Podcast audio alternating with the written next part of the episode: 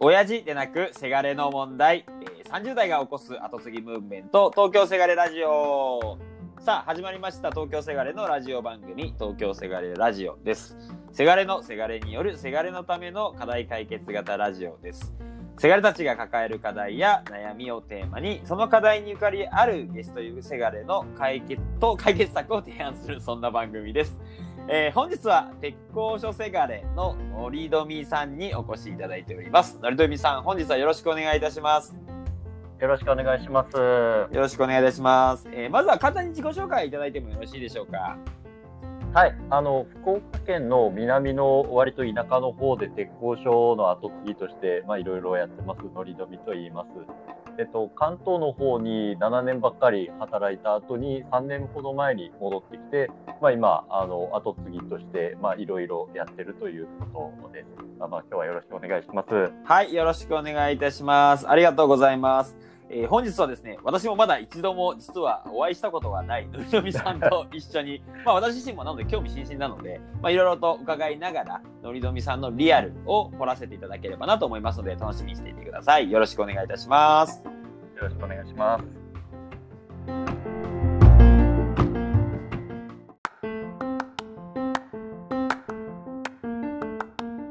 ということで本日は鉄工所せがれののりどみさんといろいろ語っていきたいと思います。あの冒頭に申し上げたように私自身ものりどみさんまだお会いしたことないので、まあ、いろいろと聞きたいこともあるのでちょっとそのあたりを質問しながら楽しくトークしていければなと思っております。えっ、ー、と、のりどみさんさっきおっしゃっていただいたんですけども、家業の方に戻られてからもう3年経ってるという話だったんですけども、じゃあもう3年間は家業の方で実際働いてらっしゃる、そういうことなんですかね？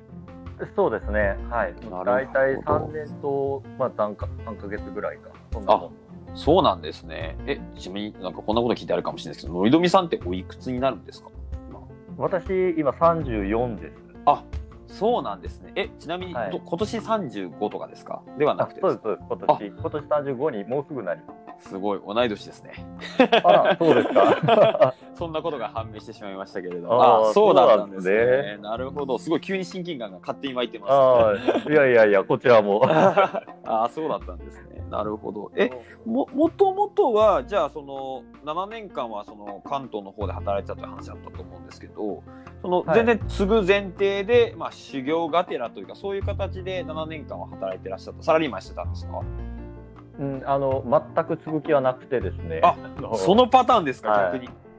いや、もう嫌で、もう継ぐのがですね、あの、なんか、なんならちょっと逃げるぐらいの勢いで、関東に行ったんですけど。そうだったんですね。はい。えけどまたなんでその嫌でいた方がちゃんとこう戻られて3年もちゃんと頑張られていらっしゃるんですか？うんまああ理由というかと嫌だった理由っていうのが、えー、まあ、あの私結構あの内向的というか、うん、あのあんまりこうその友達といっぱい作ってこうリーダーみたいなことするようなタイプじゃなかったんでなるほど、うん、向いてないなと思ってたんですよね。それは社長業経営者というものがということですか、そうですそうです。なるほど。こうそういうんじゃないなみたいな。うんうんうんうんでまあやってたんですけど、で結局、でもまあ就職したのが造船所だったんですよね。あなるほど。はい。で、まあ、それもなんか別に船作りたかったっていうよりは、なんか大学で、あの、割とこうざっくりした地球環境工学科っていうコースの、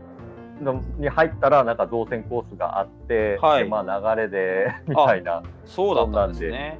はい、じゃあ最初の就職先も別になんかこう家業を意識してというよりはある意味大学の延長の中で決めてたそういうことなんですか？そういうことですね。あのもうあのちょうどリーマンショックのあれ後だったんでもう選択肢もなくて確かにタイミングそうですよね。なるほど。そうだったんですよ。ええけどまたなんでその造船所、まあ、大学の中から延長で造船所を選んで7年間働いてからの戻ることになった。なんか具体的なきっかけなのかなんかこうターニングポイントなんかあったりされたんですか？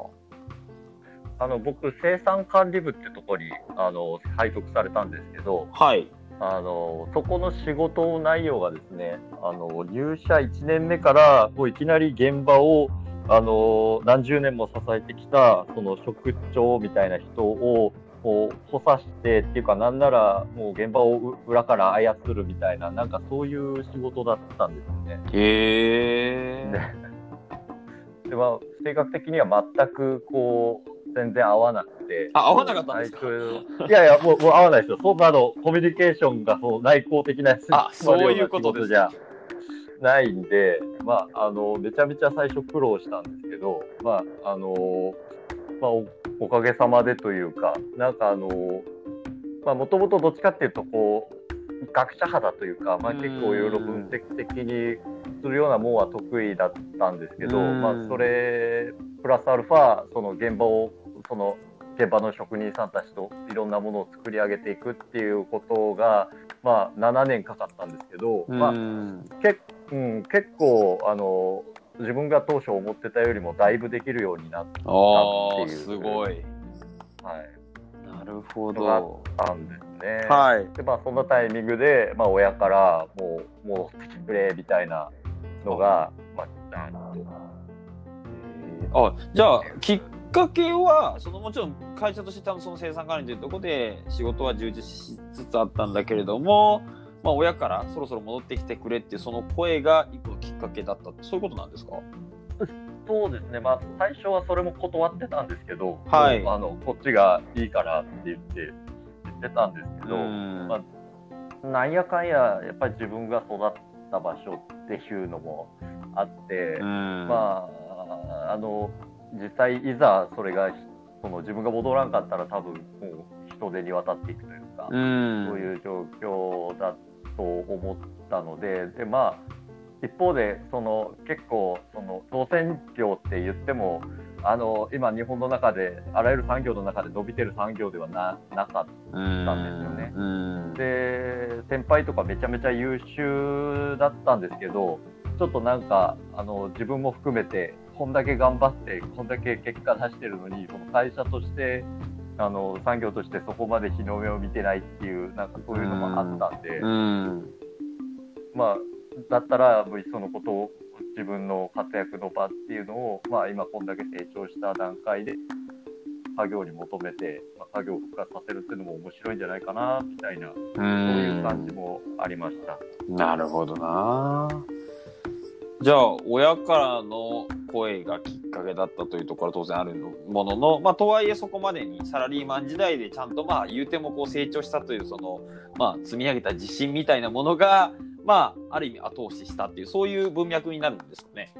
ああ、もうおっしゃる通り。えー、なるほど。どな。じゃあ3年前なの、例えば3、まあ、30、30、31歳とか、それぐらいの頃に戻ったという、そういうことですかね。そういうことです。はい。ああ。で不安じゃなかったですか？とはいえ、そのね、関東っていろんな、まあ、誘惑というか遊びというか楽しいこともいっぱいあって、一方で、まあ、地元の方に戻れば戻っただけ。まあ、もちろん育った環境なので知っているとはいえ、30というまだまだこう、なんていうんですかね、面白いタイミングというか、うん楽しいタイミングで戻るというのは、いろいろな葛藤はあったかなと思うんですけど、実際戻ってみていいかがでした？いやーまあ、やっぱり、うーん、まあ、いろいろ思うところはある時もあるんですけど、うんまあ、でも、全面的に言って、やっぱ戻ってよかったなとは思ってあのそうなんですね。それなんでそう思われるんですか？やっぱりあの生産管理っていう仕事を、まあ、大きい会社でやってたんですけど、まあ、そこでできることって言ったら、やっぱどこまで行っても生産管理なんですよね。あのやっぱり課長とか部長になっても、まあ、社長とかまで行きゃ違うかもしれないですけど、やっぱりこう工場運営っていう、まあ、枠の中で、えー仕事をしてたのが、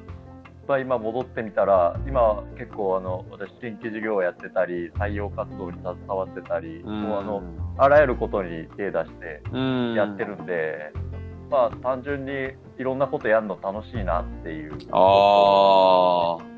ですね。あなるほど、まあ、じゃあそのいろんな、まあ、仕事の幅も広がって、まあ、そういう意味でいくとそう、まあ、非常には帰ってみて面白いなと充実されてるというそういうことなんですね。そうですねまあなんか美しいですね。コメントとして。うん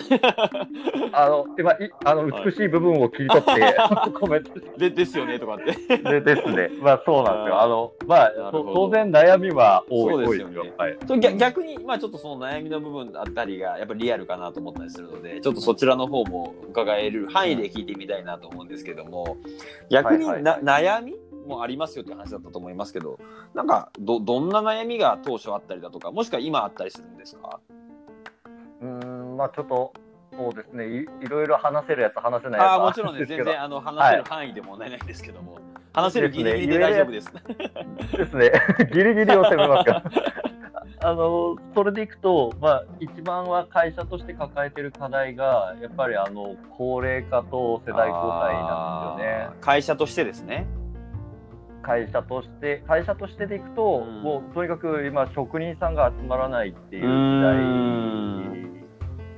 代で、うんさらに、まあ、あの、有能な職人さんは、もう大体定年みたいな。ん、なるほど。でとりあえず仕事上の私の今の一番のタスクはその人たちが定年もうあと半年ぐらいなんですけどはい。する前になんかあのい、まあ、その人たちが今までなんかなんとかしてたことを、まあ、引き継いで仕組み化するみたいななるほど。なるほど。けど、そういう話多そうですね。その、まあ、これまで会社を引っ張ってくださっていたような、まあ、本当熟練の方たちの、まあ、技術だったり知見を、その、引退されるまでのこの期間の間で、どうにか引き継いで、仕ね組みにするという、なかなか難易度の高い話ですね、けど。ですね。結構しんどいです正直。なるほど。それはあれですか？あの、ご自身がそれを、その技術、知見をまずは一旦習得するという話なのか、それともその、まあ、他にいる、まあ、若い従業員なのか、人たちにうまく引き継がせれるようなものにしているという、そうそういうことど、どちらになるんですか？ね、それって。えっとまあ、両面進めてるんですけど、はい。自分でやる部分っていうのは基本的にあの管理的なうん。部分でうん。で言ってもあの僕が職人の技をこの半年とかで得得できるわけじゃないんで、まあ、そうですよね。そこはやっぱり仕組みとしてこうで作っていく必要があるなっていう。なるほどなあそれはけど、あれですね、確かに継いだ後、まあその会社だったり、その業態にもよると思うんですけども、結構やっぱせがれの中でも一つある問題なんでしょうね。会社自体を次の世代、次の、まあ形にどうやって持っていくかっていう、そういう話ですよね。ですですなるほどな。なんか他には悩みとか困ってることってあったりされますか？別に今じゃなくても入った時のお話でもいいですし、はいはいこの3年間の間という観点で。はいはい。あのやっぱり一番最初大変だったのは、まあ、これま、まあ、後継ぎみんなだと思うんですけど、ええあの当然後から入ってあの小山社員というかあいらっしゃる方に対して、はいまあ、であのやっぱりこいつやっぱりなんぼのもんじゃいみたいなところからやっぱ始まるわけですよね。いや、そこ難しいですよね。皆さんおっしゃる課題だと思うんですけど。うんなんかそのあたりってどうどうだったんですか？なんか内向的でっていう話からあると、さらにハードル高そうな感じがするんですけど、そんなことないんですかね？あの僕戻った時にはもう人が変わってたんでおおすごいそ。こはもう全然大丈夫だったんですけど、はいコミュニケーションとか、はい。あとは、うん、そうですねもう地道に毎日レポートを、まあ、あの書いたりああ、のであとあれですねあのちょっと周りの見る目が変わったのはあの6時半に会社行くようにしたあ朝早く会社に出社したってことですか？もう分かりやすくこいつ頑張ってるぞアピールをするってそれはいいコツですね。皆さんできそうなコツですね、それ。ですね、結あ構できるるほと。ど。確かにそれ分かりやすいですもんね。うん、あのまあ、まず仕事で成果をっていうのもあるんですけど、ええまあその前前に一発目、それはあの効果的でした。それめちゃくちゃいいノウハウですね。それ多分使いたいと思う人いますよ、それ。ですね、ちょっと登山社員に困ってる方いたら、いまず6時に行くっていう。れすごいいいアドバイスだ。ちょっと皆さん聞いてますか？あの、もし困っていたらば、特に多分、古参社員聞きますよね。その、結果出してる部分ではなく、頑張ってる風を出すために朝早くに行けと。そういう話ですね。ですね。あとあ、いいですね、それ。あとは、ですね、まあ、これが一番聞いたんですけど、はいあとはやっぱり自分の得意分野をこう持ち込むっていう、まあ、オーソドックスな。なるほど。得意分野を持ち込むと。そそうですね。それはのりどみさん的にところの生産管理という、そういう観点ですか？そうですね。あの生産管理でやっぱりどうしてもうちの場合はあの小さい工事がいっぱい走ってるんで、うん短期的な視点になりがちだったんですけど、うんそこにまあ中長期の視点を入れてあの采配の古い方を変えてみたり。うんまあ、あとはあの最近だとあのキントーンっていうソフトをはい入れて、。お、すごい、い。はい、やってみたりですね、まあ、もろもろやってます。なるほど。面白いですね、それ。なるほど。けど、その二つは、本当その通りだと思いますね。なんかその、結局入ってから、まあ別に二代目だろうが三代目だろうが、社長のまあ息子だろうが娘だろうが、なんぼのもんじゃいみたいな見られ方をするっていうのは、やっぱりあるあるだと思いますので、うんまあ関係性あるとは思うんですけど、ただその時にちゃんと、うんまあ、周りを引き入れるというか、周りに納得いただける環境をどう作るかっていうのは、やっぱ皆さん考えてることなので、この二つ、朝早く行くことと、得意なことを持ち込む、これはありますね。うんですなね。るほどなあ面白い、すごい面白いですね、それ。じゃあ、基本的には入った時というのも、入り方に関しては、その生産管理部生産管理みたいなところを見るという役回りで入られたんですか？えっと、入った時はもう何の役もついてなくて、ええただ現場にぶち込まれたとあいう感じです。そうなんですね。もう現場とりあえず見てこいと。そうです。とりあえず、うんあの現場一通りあの一緒にやってみろみたいな話で、1年間。へーあ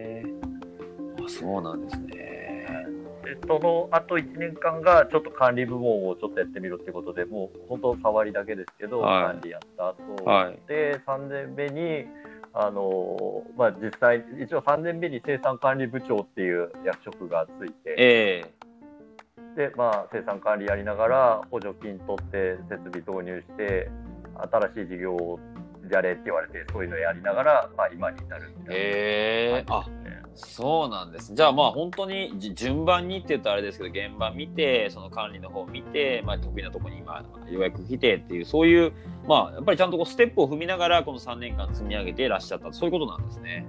うん、まあそんな感じですね。どどうなんですか？その入り方というところでも結構まあせがれあるあるの悩みでもあるんですけど結構その最初から役好きで入る方もいれば、まあ、本当におっしゃる通り現場から入るパターンもあれば、まあ、得意なとこから入るパターンなんかすごい三者三様というかいろいろあるんだろうなっていうふうに聞いてて思うんですけどもなんかこう結果的に今みたいな入り方ちゃんと順番にまあ積み上げていらっしゃったパターンだと思うんですけどもよ良かったと思いますか？それとももう少しやいいやり方あったかなとかなんかございますか、まあちょっと良かったかって言われると、まあ、結果的には良かったかなっていうのは思います。うあの現場のやっぱり職人さんと1年間びっちり触れ合えたっていうか、うんあののはあのやっぱりいきなり管理職でボンってくるよりはうん良かったのかなと。なるほど。逆に良くなかったことあるんですけど、時間かかりすぎたとかあります？うん、それはありますね。あの1そうなんですね年目はもうもやもやもやもやしてましたよ。あの俺俺があの旋盤できるようになって何がなってあるんだみたいな。確かに、もやもやしますよね。なんで俺はフォークリフトの練習をこんなにずっとやってるんだみたいな。確かに、そこはしますね。もやもやポイントですよね。まあもう目の前に問題が見えてて自分ならある程度やれそうだなっていうのもあってうんでもうやらせてもらえないっていう葛藤はもうずっとありましうた。なるほどですね。まあ、それはありますよね。多分皆さんそこで多分一番入ってからもやもやしてるところで多分東京世界に来たりとかっていう話はするんだと思うんですけど、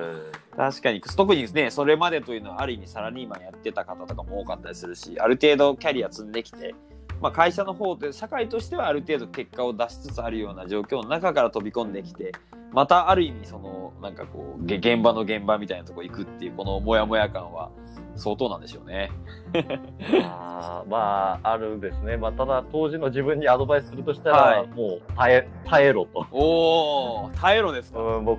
耐えろですね。まあ、あの、うん、まあ、それ、その時は意味わかんねえと思ってるんですけど、はい結局、あの、でも、あ結構実際にその管理する側になった時に、ああ、あの時ああいうことあったなみたいな、結構小さいことが、なんか後になって、生きてきたりするんで、うーん。うんまあまあ、1年ぐらいだったら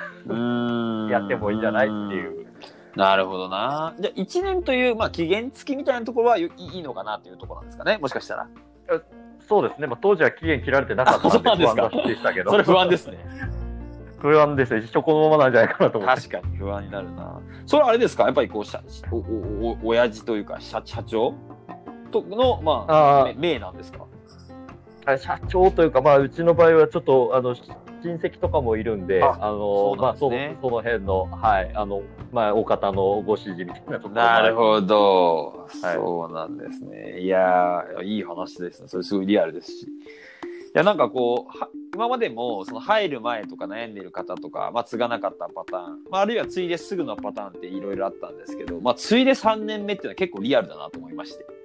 うんうんまあ、ある意味振り返って思うところという意味では、まだまだ当然これからあ課題もあるとは思うんですけれども、ただ一旦3年振り返ってみてみたいなところは、ちょっと今まで聞けてなかったパターンなので、すごい興味深く伺ってました。あそうなんですね。なんか逆にこの未来の話というか、まあちょっとあの、まあこの3年間の話聞きましたけども、その今後、この3年間の中でまあいろいろ積み上げてきて、今こういう役役回りをまでようやく来て、なんかこの、まあ未来軸ですね。ど、どんなことしたいな、みたいな、そんな思いって今あったりされるんですか？ああのですね、えっ、と、まあ、いろいろやってるんですけど、今、目先、その、次の世代にっていうことなんですけど、ん。あの、私の一応、ゆ夢というか、はいあれがあって、あの、今ちょっと新しく、うち、あの、メインの事業は水門作ってて、公共工事なんですよね。へで、まあ、それはそれでやりながら、でもちょっと減ってるっていう現状もあって、ー。はい。で、あの、やっぱりメーカーになりたいなっていう、こう自分たちの商品って、あまあ、ものづくりをやるからには、あの、まあ、要は、あの、のりどみ鉄工所の商品、あの、ブランドにしたいなってーいうのがあって、うんあの、今、新規事業でノリノリワークスってやってるんですけど、はい。うん、まあ、あの、職人が作るちょっと面白い道具で仕事を楽に楽しくしようみたいな、ああ、素晴らしい。でそれをちょっとこう、まあ、結構大きな事業に育てたいなっていうのが、もうここ、今、一番熱心にやってるところね、えー、めちゃくちゃ面白いですね。あそうなんですね。あじゃあもう本当未来軸としては今までのこのまあいわゆる作作ってきたノウハウを使って、まあ、メーカーというかこちらがまあある意味発信できるようなそんなような立ち位置になれるようにすることそんなようなことなんですね。そういうことですね。へえはいすごいなんかこれはあれですねまさにこのまあせがれ川というか新しい血が入ることでやっぱりできる発想というかなんかパワーを感じるのでなんか勢いがだなとすごく思いますね。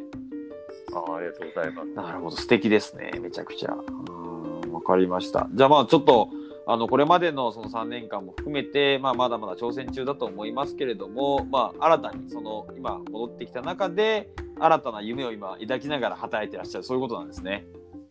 はい。素晴らしい。じゃあまあ結論やっぱり戻ってきてよかったなって、そういうところに、そういう感想になるんですかね。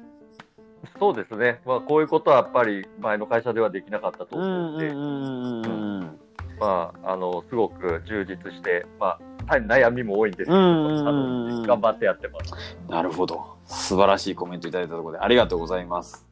ありがとうございます。はい。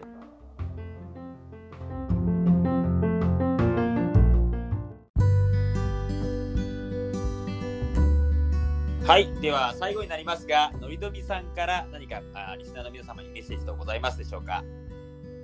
はい、えっ、と、後継ぎ、えっ、と、まあ、なかなか特殊な立場ということで、戻る、戻らない、悩まれると思うんですけど、まあ、あの、決して楽な道ではないんですけど、まあ、思い切って飛び込んでみると、まあ、こういう立場でしかできない面白い経験はたくさんできると思います。とってもやりがいがあると思いますんで、まあ、あの、そういった生き方もあるということで、あの、考えていただければなと思います。今日はどうもありがとうございました。ありがとうございました。あの、まあ、のりぞみさんの、おまあ、メッセージにもあったようにですね、あの、やはりこういった、あの、のりぞみさんからのアドバイスといろいろあったと思うんも、まあ、参考いただきながら、もしも何か不安というか、あ実際に質問してみたいよという方いらっしゃれば、のりどみさん、あの、ツイッターの方で、のりどみ健三という、あの、カタカナですかね、調べていただければ多分出ると思うので、ぜひともそちらの方までメッセージいただいてもいいかなと思うので、皆さんご参考にしてみてください。はい。ということで、私からは最後にまとめのメッセージということになりますが、えー、事業承継問題というのは、親父ではなくせがれの問題だと捉えております。次はあなたの番なんですよと、継ぐ人も継がない人も、また悩んでいる人も、みんなで一緒になって解決していければなと、そう考えております。悩み、相談、提案、ご参加いただいたゲストの応援メッセージ等々ですね、何かと、何かございましたら、東京せがれの Facebook ページ、または Twitter ページまでください。えー、引き続き情報発信等もですね、ゆるゆるとしていくので、フォローといただけると幸いです。本日はご清聴いただきありがとうございました。のりど様もありがとうございました。ありがとうございました。